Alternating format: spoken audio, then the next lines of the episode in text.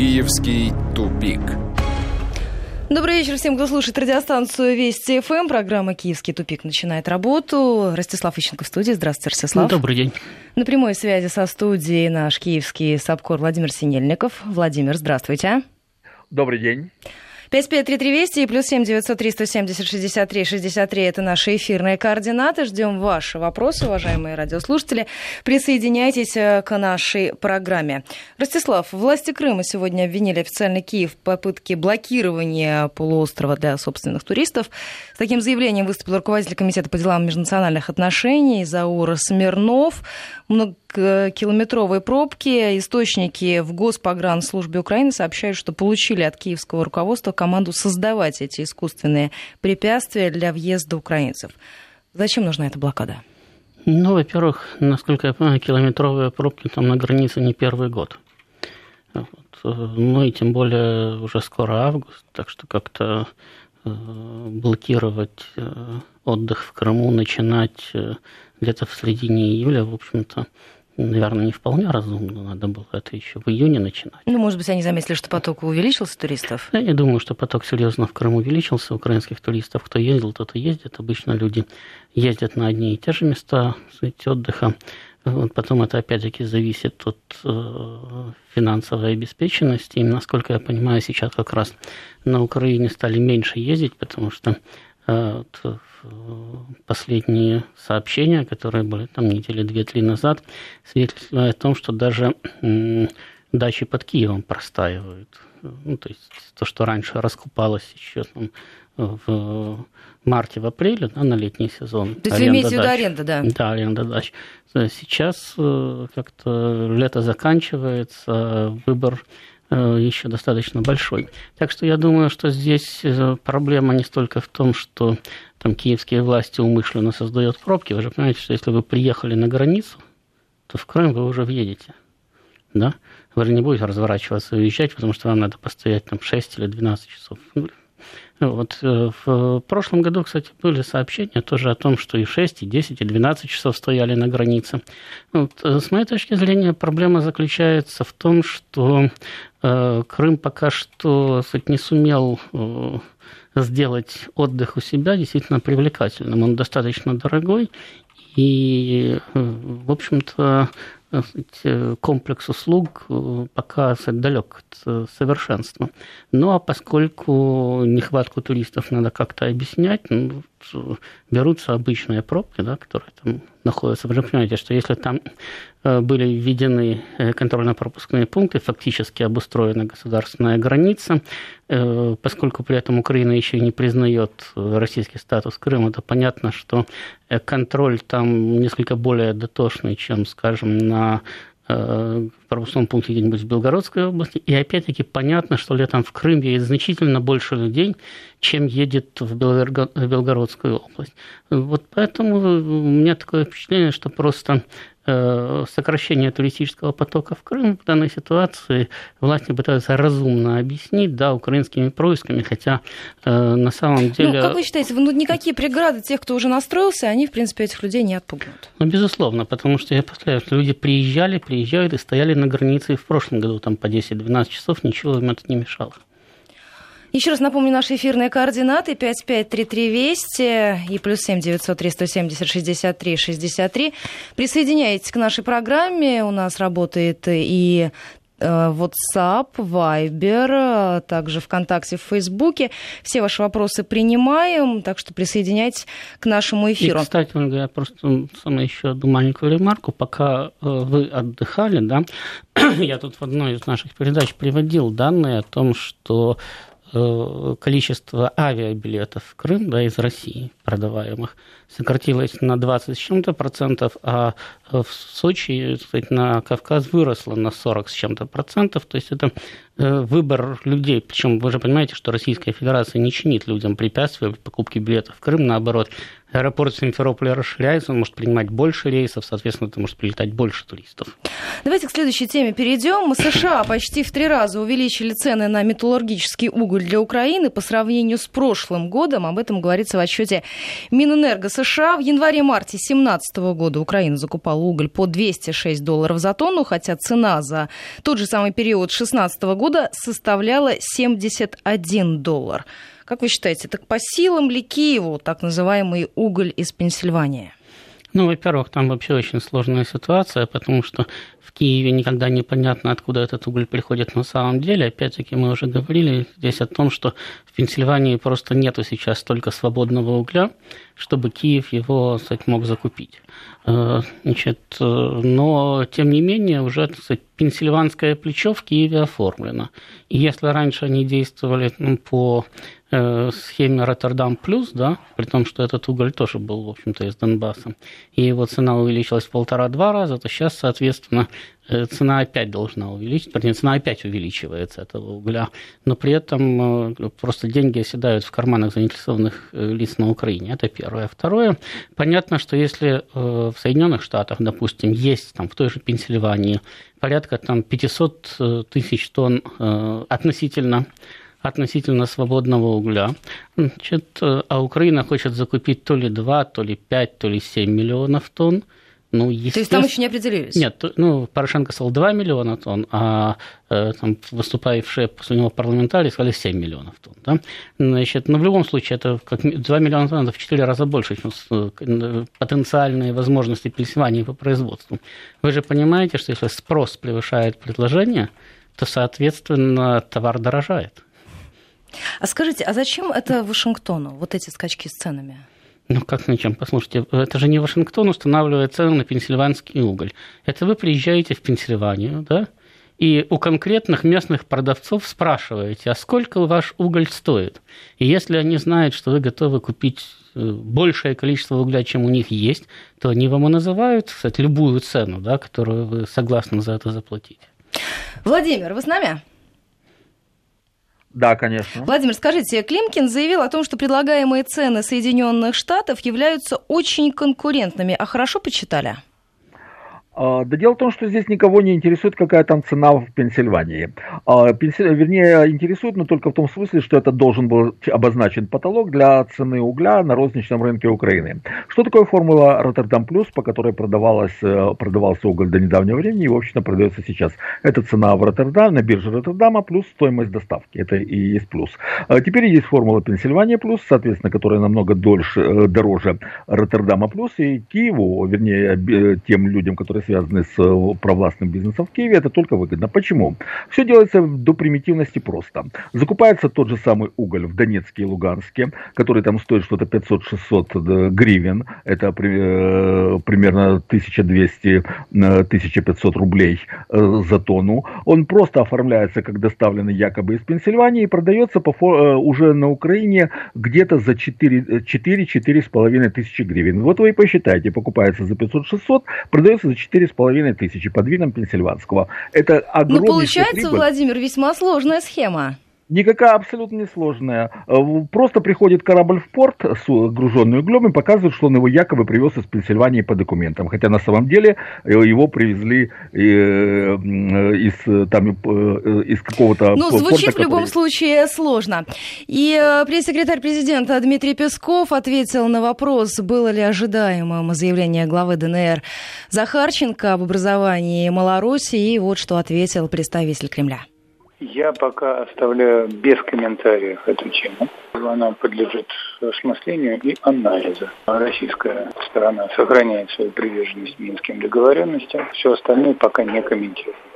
18 часов 15 минут в Москве. Еще раз назову наши эфирные координаты. 553320 и плюс 7 900 370 63 63. Уважаемые радиослушатели, присоединяйтесь к программе «Киевский тупик». Ростислав, действие чрезвычайных мер в энергетике Украины прекращено.Об этом э, заявили сегодня, но оно может быть Э, его могут возобновить, вот эти самые чрезвычайные меры в энергетике, они, напомню, действовали 17 февраля и были введены в связи с блокадой и радикалами поставок угля из неподконтрольных Киеву регионов Донбасса, на ваш взгляд, возобновиться? Ну, если будет очень холодная зима и будут перебои с поставками угля, то могут возобновиться. А так, в принципе, новые схемы поставок налажены, да. Значит, опять-таки, уголь теперь официально там пенсильванский, южноафриканский, неважно какой. Значит, хоть опять-таки он все тот же Донецкий. Значит, проблему на данном этапе Киев решил, поэтому э, дальше будем посмотреть. Но еще раз повторяю, будет холодная зима, да, будет не хватать мощностей, значит, соответственно, возобновятся чрезвычайные меры в энергетике. Владимир, скажите, а есть какие-то переживания по этому поводу, о том, что ему может не хватить? Никаких переживаний нет. На Украине установлена очень простая и жесткая система отношений между э, теми, кто поставляет э, тепло, и теми, кто его потребляет. То есть или ты платишь, или мерзнешь, и все. Э, поэтому у тех, кто поставляет уголь и, то, и прочие энергоносители, никаких проблем нет. А проблемы только у тех, кто им, этими услугами пользуется, потому что у них нет денег покупать электроэнергию, тепло и все прочее по таким ценам, которые им установила сейчас власть. Ростислав, еще одна тема. Министр внутренних дел Украины Аваков раскритиковал результаты работы национальной полиции страны. Уровень преступности недопустимо высокий. И, кстати, уровень преступности – это то, что оказывается для цивилизованной европейской страны недопустимо. Только ли это? Ну, э, я думаю, что много еще недопустимо для цивилизованной, не только европейской, но даже африканской страны. Вот. Но в данной ситуации Аваков, как министр внутренних дел, который непосредственно отвечает за в том числе и работу полиции, он должен каким-то образом реагировать на то, что преступность за время его руководства МВД выросла уже на порядок практически. Вот, по некоторым э, показателям и больше, чем на порядок. Э, э, то есть, ну, как вы понимаете, Аваков же не будет приходить и говорить, я плохо работаю, да? Вот он говорит, национальная полиция плохо работает, значит, вот я их учу работать хорошо. Если надо, то можно кого-нибудь поменять, шило на мыло. Но это же еще осложняется тем, что огромное количество оружия на руках у населения. Ну, это безусловно так. Но еще раз повторяю, что э, Аваков за это несет э, непосредственную ответственность. Вот представьте себе, я буду постоянно сидеть в эфире и говорить, знаете, Ольга, что-то передача у нас какая-то паршивая получается, да? Значит, кто в этом виноват? Ну, наверное, не окружающие люди, да, в том числе и я. Но вот Аваков – это человек, который непосредственно несет самую главную ответственность за работу, в том числе национальной полиции. Я понимаю, что в свое время туда были интегрированы, кстати, грузинские легионеры, которые там и формировали и так далее. Ну, их давно оттуда вытеснили. Аваков, по сути дела, давным-давно контролирует эту структуру. Э, вот, э, Аваков имеет возможность менять ее руководителей, хоть в центральном аппарате, хоть на местах. Аваков ее финансирует и так далее. Ну, через него идет финансирование. Э, кому Аваков предъявляет претензии? К обществу, президенту, к парламенту, собственно, к полиции. Так опять-таки, так он же и руководит. Ну, у нас, э, судя по тем заявлениям, которые сделал накануне Арсений Яценюк, он знает, как навести порядок и ликвидировать двоевластие, менять Конституцию предлагает. Ну, Арсений Яценюк вообще когда-то рассказывал, что как только э, они свергнут Януковича, и Яценюк придет к власти, то зарплаты будут по 5 тысяч евро, пенсии по 3 тысячи евро, там что-то такое. Что-то, ну, потом Яценюк довольно долго был у власти, но ему что-то все время мешало организовать зарплаты по 5 тысяч, там, пенсии не то что по тысяче, даже по 500 евро как-то не получались. Вот. Э, поэтому Яценюк и сейчас может рассказывать, что он знает он все время что-то знал, да, но ни ну, разу, не, но, но ни разу не сделал. Да, даже вот этот забор, который он пытался построить на границе с Россией, и тот не то, что не достроили, а... Еще и украли, насколько я знаю. Э, э, ну, украли деньги, а не забор все-таки. Ну, Построили, могли построили, бы забор, там, вы знаете, построили, там 200, построили 200 презентационных метров, и на этом как-то стройка остановилась. Да? Ну, вот э, со всеми остальными начинаниями Яценюка, ну, примерно так же получается. Но это какие-то его попытки о себе напомнить в очередной раз, вот эти заявления о том, что нужно ликвидировать э, систему двоевластия и навести порядок? Ну, безусловно, потому что, опять-таки, мы неоднократно говорили, что на Украине идет очень тяжелая и изнурительная борьба за власть, что только тот, кто э, прорывается к власти, да, он может рассчитывать на хотя бы относительное экономическое благополучие. Яценюка вытеснили уже давно лично, но его партия является одним из сказать, э, формальных участников коалиции, хотя там тоже непонятно, там половина вроде бы поддерживает Порошенко, половина вроде бы не поддерживает Порошенко из депутатов Народного фронта э, Яценюка. Значит, поскольку власть шатается, и поскольку понятно, что вот э, в ближайшее время борьба за собственное будущее должна вступить в активную фазу, естественно, Яценюк о себе напоминает, потому что сейчас там все ищут какую-то медиаплощадку, ищут союзников, пытаются заключать какие-то соглашения временные, постоянные и так далее, против Порошенко, против друг друга. И, значит, Яценюк один из них. Значит, э, тут ничего удивительного нет. Там каждый день кто-то о себе пытается напомнить. То Лешко, то Яценюк, то Тимошенко, то еще кто-то. Ну, а скажите, насколько реальный его шанс все-таки прорваться после того, что мы наблюдали, вот э, вынос тела, который был осуществлен в последние дни работы ну, Арсения Яценюка на посту премьера? Ну, понимаете, если исходить из проблем избираемости, да, то, конечно, можно сказать, что шансов никаких. Но ведь у Порошенко тоже не было никаких шансов, а потом вдруг раз, и американское посольство выяснило, что у него целых 56% президентский рейтинг, и так и оказалось. Э, вот. Э, с точки зрения Э, ресурса, ресурс у Яценюка есть, придет в первую очередь силовой. Это аваковский ресурс, насколько там он захочет с ним делиться или нет, я не знаю, но, по крайней мере, до сих пор они выступали такой, в общем-то, одной командой. Да? Значит, соответственно, с задействованием вот этого силового ресурса, с задействованием остатков политического ресурса Народного фронта, Опять-таки непонятно, как сыграет Турчинов, который когда-то тоже был в этой же команде. Да? Но шансы у Яценюка вернуться в активную украинскую политику, в общем-то, достаточно неплохие. Владимир, а как вы оцениваете эти шансы?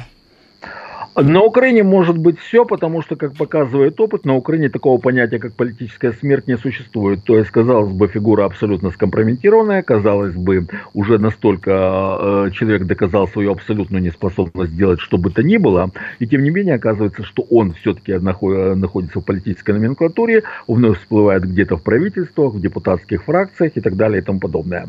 А, то есть Яценюк действительно имеет шансы э, стать э, опять влиятельным политиком, и при этом он совершенно сознательно этого хочет. Он просто выжидал паузу, вот была более года пауза, он думал, что все забылось, и то, что он натворил на Украине, и сейчас, когда считает, что негатив по отношению к нему в какой-то мере уже пошел на убыль, просто потому что он не мелькает в масс-медиа, можно опять появиться и можно опять что-то пообещать. Так что вполне возможно, тем более в условиях Украины, где такого понятия сейчас, как честные выборы, не существует по определению. То есть, ну, даже будут установлены какие-то факты фальсификации фальсификации на будущих выборах. И что вы с этими фактами сделаете? Пойдете в суд, который является частью администрации президента Порошенко?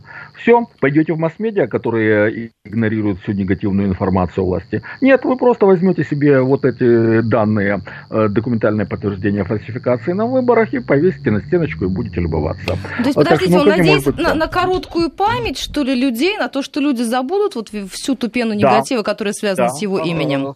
Совершенно верно, это так и есть. Он именно на это и надеется. Потому что, например, Яценюк, вот даже когда он стал премьер-министром, он стал премьер-министром именно благодаря короткой памяти. Потому что он был в обойме президента Ющенко, по квоте Ющенко он был спикером Верховной Рады, и даже когда Ющенко поссорился с Тимошенко, и там развалилась коалиция, он демонстративно ушел в отставку в поддержку Ющенко. То есть это человек, который был уже скомпрометирован э, на многих должностях, которые он занимал очень много должностей, в том числе был министром иностранных дел, был спикером Верховной Рады и так далее и тому подобное. Всю работу, которая ему поручалась, он успешно проваливал. Тем не менее, он всплыл в очередной раз а, в конце 2013 года и даже стал премьер-министром Украины. Так что он э, надеется вернуться в большую политику, надеясь и на короткую память, и главное на то, что э, доказать в суде факт фальсификации выборов на Украине в принципе невозможно. Я еще раз говорю, вы можете иметь какие угодно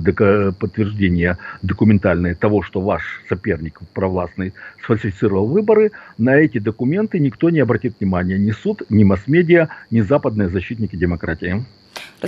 Ну, я думаю все-таки, что Яценюк больше надеется не на короткую память, а надеется на то, что выбирает не тот, кто голосует, а тот, кто считает.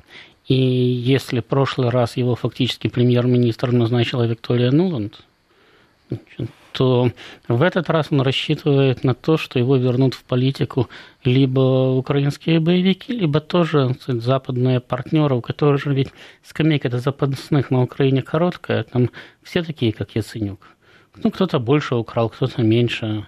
Но по большому счету они все примерно одинаковые. И все одни и те же лица. Да, и если надо будет менять, а судя по всему, Порошенко уже дошел до той стадии, когда его поменяют независимо от того, хочет этого Запад, не хочет этого Запад. Просто он исчерпал свои возможности удержания власти. Вот если не укращены, когда там будут менять, то какая-то должность, не обязательно президентская, но какая-то должность ему и перепадет. Не на все же должности избирают, но некоторые назначают. Ростислав, а скажите, а с какой повесткой можно вернуться? Потому что то, что он говорит из последнего, это скорейшее членство в НАТО, в Евросоюзе, только НАТО обеспечит Украине безопасность и так далее. Но ну, ведь вот мы все это, ну, вот уже слышали. Вернется. Ну и что? Так и до этого слышали. Вот Ющенко приходил с повесткой в 2004 году, его избирательная кампания базировалась на том, что вы меня изберете, и в течение двух лет Украина вступит в ЕС. Но потом практически с той же повесткой приходили Яценюк, Порошенко, там и все остальные кстати, организаторы и участники самого второго Майдана. При том, что если у Ющенко хоть не было документов, которые бы опровергали его обещания, то у этих такой документ был. На столе лежало соглашение об ассоциации, которое никаким образом не предусматривало членство Украины в ЕС. Тем не менее, они, размахивая вот этой вот самой бумажкой, говорили, ну вот видите, мы же сейчас в ЕС вступим, только мы должны к власти прийти, потому что Янукович собака такая, он не хочет в ЕС вступать, а мы хотим. Ну, то есть получается, что одну и ту же тему можно десятилетиями рассказывать украинскому избирателю. Ну, безусловно, причем это, в общем-то, очень кстати, доходчиво украинскому избирателю. Говорят, посмотрите вокруг, как вы думаете, Украина сама сможет выбраться из той ямы, в которую она упала? Украинский избиратель, честно говоря, нет, не сможет. Потому что он видит и глубину ямы, и адекватность политиков. Вот, говорят, а если мы вступим в ЕС, и они заставят нас работать хорошо, правда мы сможем выбраться из этой ямы? Правда, говорит украинский избиратель. Ну тогда давайте проголосуем за то, чтобы мы вступили в ЕС. Давайте, говорит, украинские избиратели голосуют. Ростислав, еще одна тема, которая обсуждается уже достаточно долго. США еще не приняли решение по поставкам на Украину летального оружия. Это будет больше, чем просто военная рекомендация. Это будет политический выбор, предоставим ли мы или нет украинскому правительству инструменты, необходимые для защиты. Это заявление заместителя председателя Объединенного комитета начальников э, штабов США генерала Пола Сельва. Как вы считаете, какое политическое решение все-таки по этому вопросу когда-нибудь будет принято? Я думаю, это такое, как было принято и раньше. Э, Украина в течение трех лет э, никакого оружия, которое, кроме того, которое там волонтеры где-то закупают на свои деньги, вроде снайперских винтовок, да, не получает. И централизованно Запад э, не поставляет ничего стреляющего. Это, в общем-то, понятно и разумно. Украина, армия так достаточно хорошо вооруженная. Если она ничего не может сделать тем оружием, которое у нее есть, которое она осваивала, и с которым, например, в Сирии гражданскую войну стороны там, с переменным успехом ведут уже 4 года, и никакого им дополнительного оружия не надо. И в Ираке также воюют. Да? то чем им поможет какое-то еще новое оружие? Ведь для него же тоже нужны люди, которые будут им пользоваться. Их еще, кстати, этому научить надо. Мы сейчас прервемся. У нас впереди новости середины часа. 5533 Вести и плюс 7 903 170 63 63. Это наши эфирные координаты. Присоединяйтесь. Киевский тупик. 18.33 в Москве. Возвращаемся в программу 5533 Вести и плюс 7 903 170 63 63. Это наши эфирные координаты. Ростислав, ну и еще одна тема, которая тоже постоянно, кажется, висит в воздухе. Накануне Лешко требовал срочного объявления импичмента Порошенко. Теперь Савченко поддержала импичмент Порошенко, заявила о том, что наработал на импичмент он еще своими первыми словами, когда вышел и сказал, я закончу войну через два дня или через две недели. Будет продолжаться эта история? С тем, что эти сообщения постоянно будут вспыхивать? Ну, видите, если они появляются уже на протяжении, слава богу, полугода, то есть основания считать, что они будут появляться и дальше, и даже э, более кстати, высокой частотой. Другое дело, что... Дойдут ли? Нет, организовать, э, собственно, э, легальную, легитимную процедуру импичмента на Украине очень сложно, чтобы не сказать практически невозможно. Но Опять-таки, мы тут уже говорили в этой студии, что в конце концов ничто не помешало Верховной Раде принять решение о том, что Янукович самоустранился, ну, нет в Конституции такого положения, самоустранился из исполнения президентских обязанностей. Ну, вот они его придумали, и Януковича отстранили, назначили новые выборы. Сказали, он куда-то убежал, не знаем куда. Без президента плохо, выберем следующего. Мало ли куда может убежать президент, э, Порошенко, не знаем куда. Или мало ли что там еще может пройти. Что мешает Верховной Раде сесть и проголосовать за отстранение Порошенко. Тем более, что материалок это всегда найдется. Ну, ни для кого не секрет, да, что Украина привела состояние острейшего системного кризиса, не только политического, экономического, финансового, общего кризиса. Да? Э, ни для кого не секрет, что она, в общем-то, уже сползла в состояние гуманитарной катастрофы. В этой ситуации парламент вполне может принять на себя ответственность и отстранить э, президента э, в связи с его сказать, неспособностью, неадекватностью, бездействием в кризисной ситуации, или даже в связи с тем, что он вступает в конфронтацию там, с парламентом или с отдельными политическими силами. Такое тоже возможно. В конце концов, вот когда Луценко э, просил дачи согласия на э, лишение депутатской неприкосновенности и арест шести депутатов, э, в парламенте же массово говорили о том, что это попытка Порошенко заставить народных депутатов под угрозой Э, уголовного преследования голосовать так, как надо Порошенко. Так что здесь э, Повод найдется. Да, реакция может быть любая.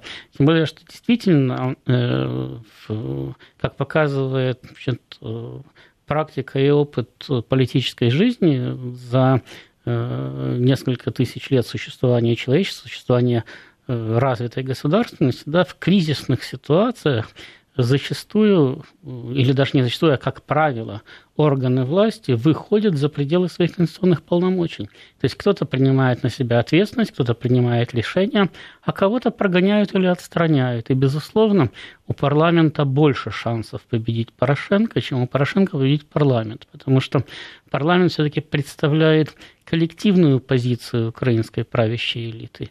И эта коллективная позиция для Порошенко ну, крайне негативна. А Порошенко один.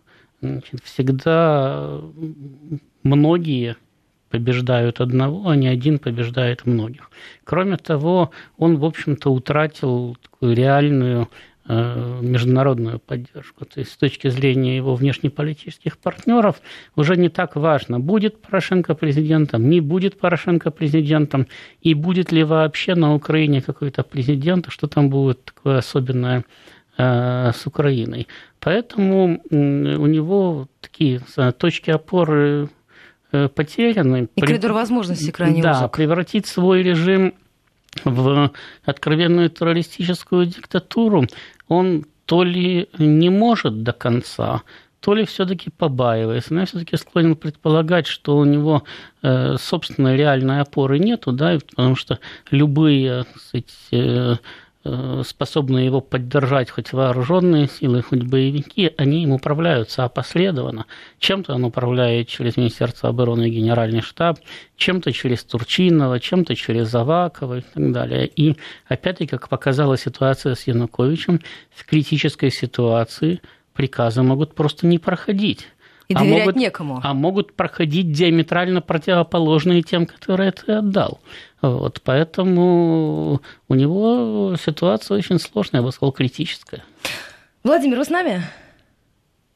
Конечно. Владимир, скажите, а вот эта тема импичмента Порошенко, она вообще вот среди людей, она обсуждается? А, да, обсуждается. Но дело в том, что на Украине просто к власти, ко всей власти, абсолютно всем институтам власти, отношение населения уже давным-давно крайне отрицательное. Это наблюдается по крайней мере два года, а может быть даже и больше. А, и президент, и э, Верховная Рада, и правительство, и судейская система, они абсолютно дискредитированы, и народ э, делится на две категории в основной массе. Одни говорят, что нужно провести досрочные выборы всего и всех, а другие говорят, э, что власть, конечно, дрянь, но какой смысл менять шило на мыло, потому что следующая власть будет точно такой же или еще хуже. А голосов в поддержку власти, ну, там буквально несколько процентов населения.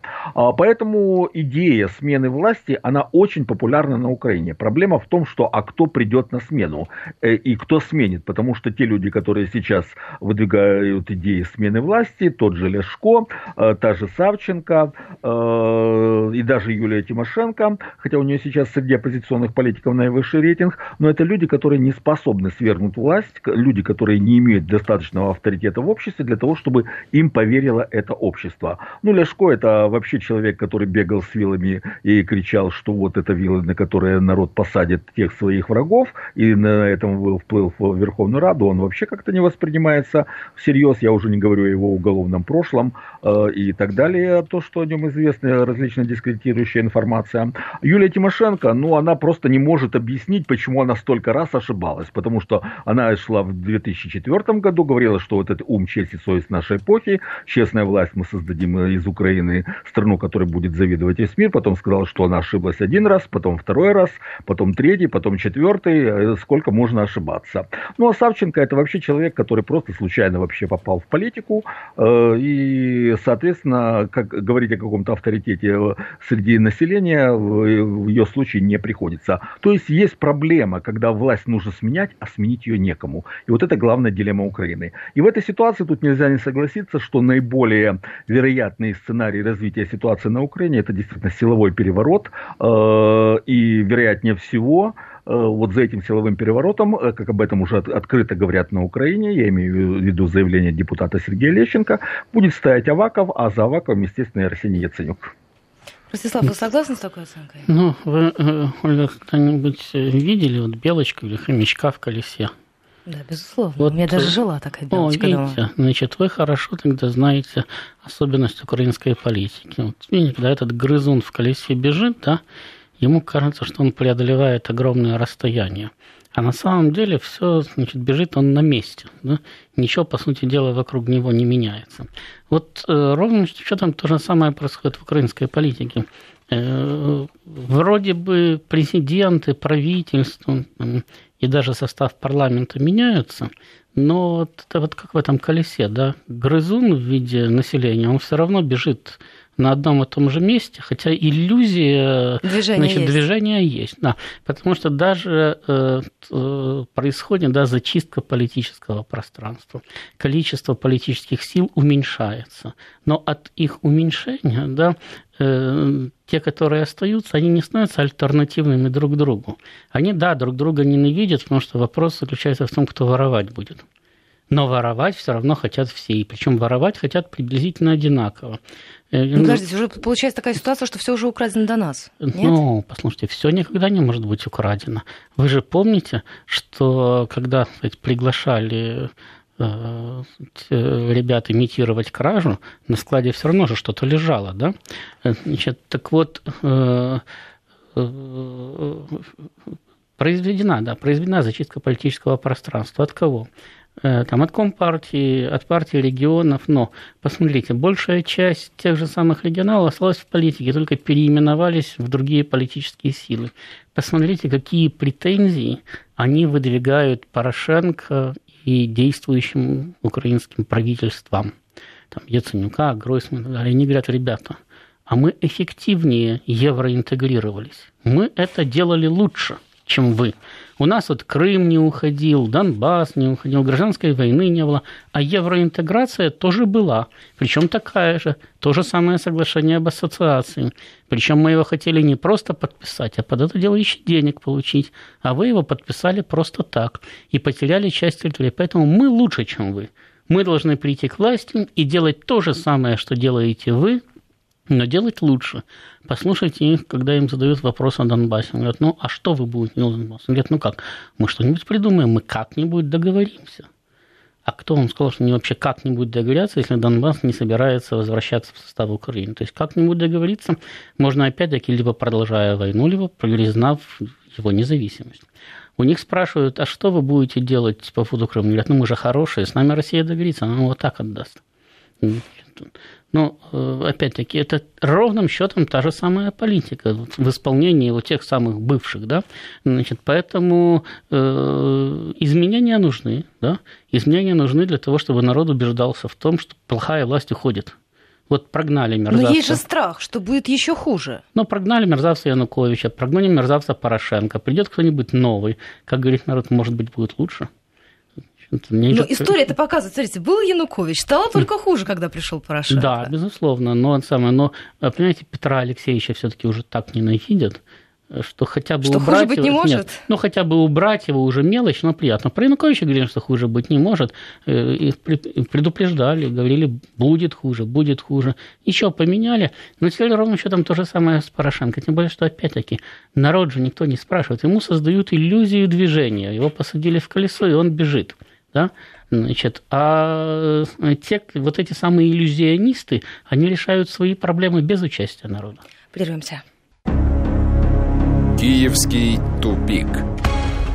18.48 в Москве. Возвращаемся в программу 5533 Вести и плюс 7 900 370 63 и 63 наши эфирные координаты. Вот из свежих сообщений, которые приходят э, из Грузии. Там произошел небольшой конфуз. За спиной президента Порошенко неправильно написали слово «Украина». Там появилась на баннере надпись «Грузия, Украина». Бизнес-форум. А, но не об этом хотела вас спросить, Ростислав. Ну вот э, во время встречи укра... украинского лидера э, с грузинским коллегой э, по словам Петра Алексеевича, это, во-первых, была историческая встреча, а во-вторых, опять речь зашла о российской агрессии. А вот больше сказать тоже получается нечего. Ну, во-первых, у Петра Алексеевича каждая встреча с его участием историческая. Все-таки человек, можно сказать, исторический, да, фигура такая. Вот, во-вторых, ну, а о чем, собственно, могут говорить э, руководители Грузии и Украины, какие у них еще остались общие интересы? Значит, всякие там объединения, да, вроде ГУАМа, которые претендовали на какую-то политическую или даже экономическую роль, они уже давно кстати, покрылись пылью, обросли мохом и заплесневели. И о них даже уже самые большие оптимисты, по сути дела, не вспоминают.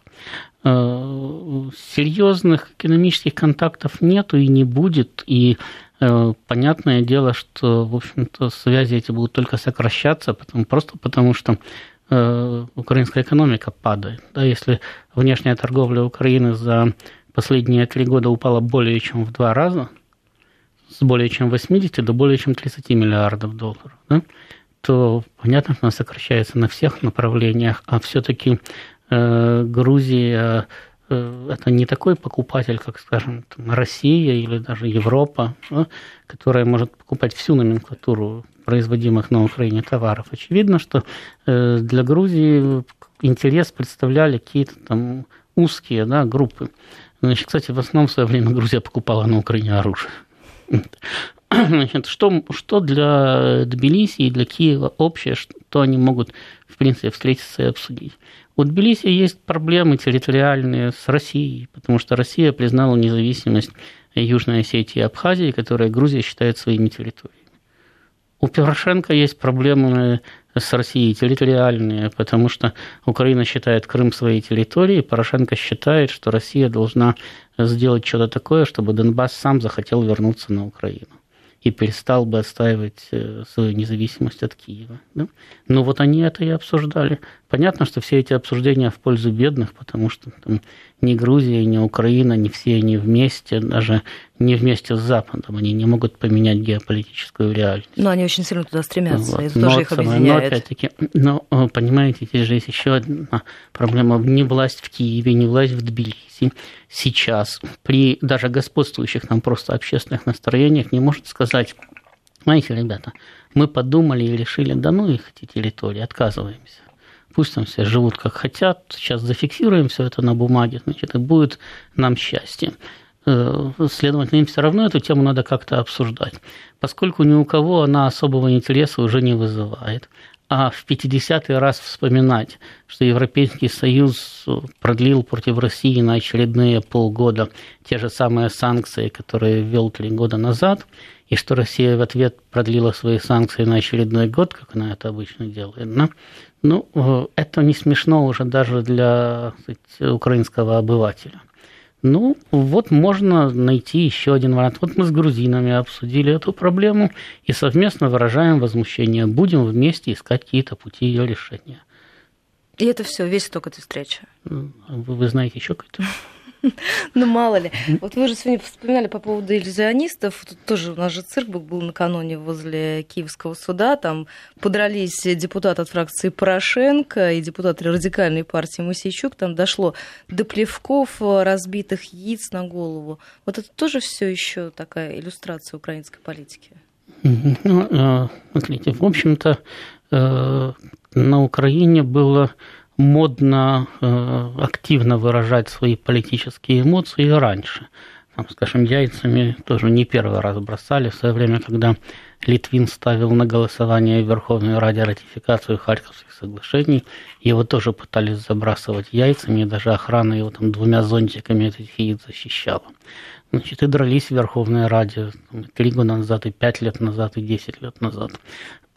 Просто по мере э, наполнения э, политики маргиналами, естественно, этот метод из э, такой формы эпатажа и привлечения внимания, да, создания информационного повода, значит, становится уже реальным способом реализации политики. А что удивляться, что кто-то там подрался возле суда, если прямо в суд приходили боевики – и диктовали судьям, кого выпускать, кого сажать. Там, и судьи тут же диаметрально противоположным образом меняли свои решения, которые только что эти же судьи принимали.